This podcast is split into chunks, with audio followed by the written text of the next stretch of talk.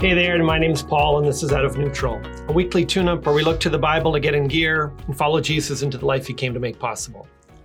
Today, I want to talk about why I wish you could have come to church this Sunday.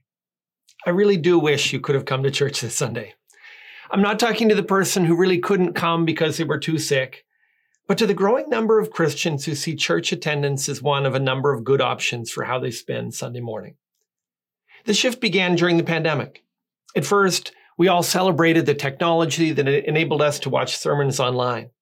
We could even sing along to some worship songs and connect with people on Zoom. But suddenly we began to think that what we were doing online was the same as what we used to do in person. It was a natural conclusion to make. Let's talk about what's wrong with it. And let me explain why I wish you could have been at church this Sunday. First, there was someone I wish you could have met. Do you remember the first time you went to church and someone really connected with you? I'm not talking about the pastor. There was another Christian who noticed you and talked to you and you clicked. Do you remember how important that was for you? When you decide not to come, you miss the opportunity to be that person for someone who may be at a turning point in their faith.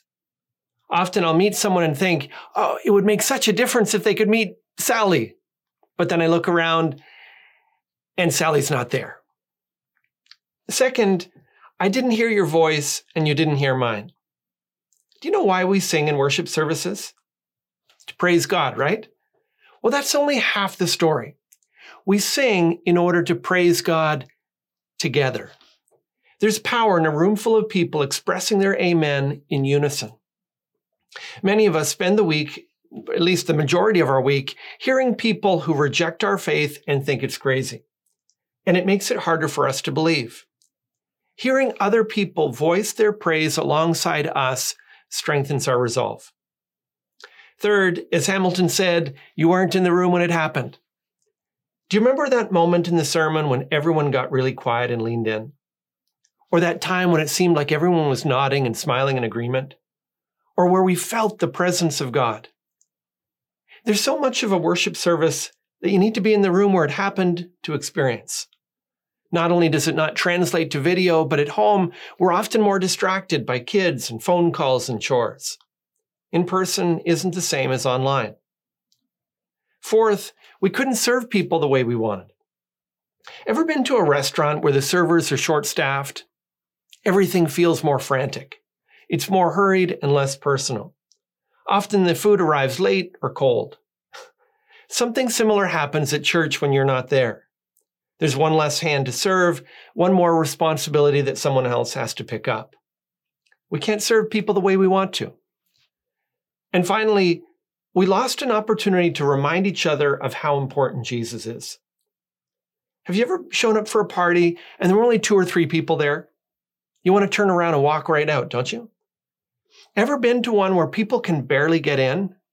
You begin to think, this must be an amazing party. Everyone's here. We communicate something to each other by our actions. And that's even more true of our attendance at church than it is of parties. When you sacrifice other things to prioritize time to worship with God's people, it reminds the rest of us of how important Jesus is. It's like an unspoken testimony that strengthens our convictions. But the opposite is also true. When you treat other things as more important than worship, it dulls our own sense of just how seriously we should prioritize Jesus. The pandemic took a lot of things from us. Let's not let it take the Lord out of the Lord's Day. That's all for this time. Today's video has helped you get out of neutral. Leave a comment, share it with your friends, and subscribe to join us on the journey.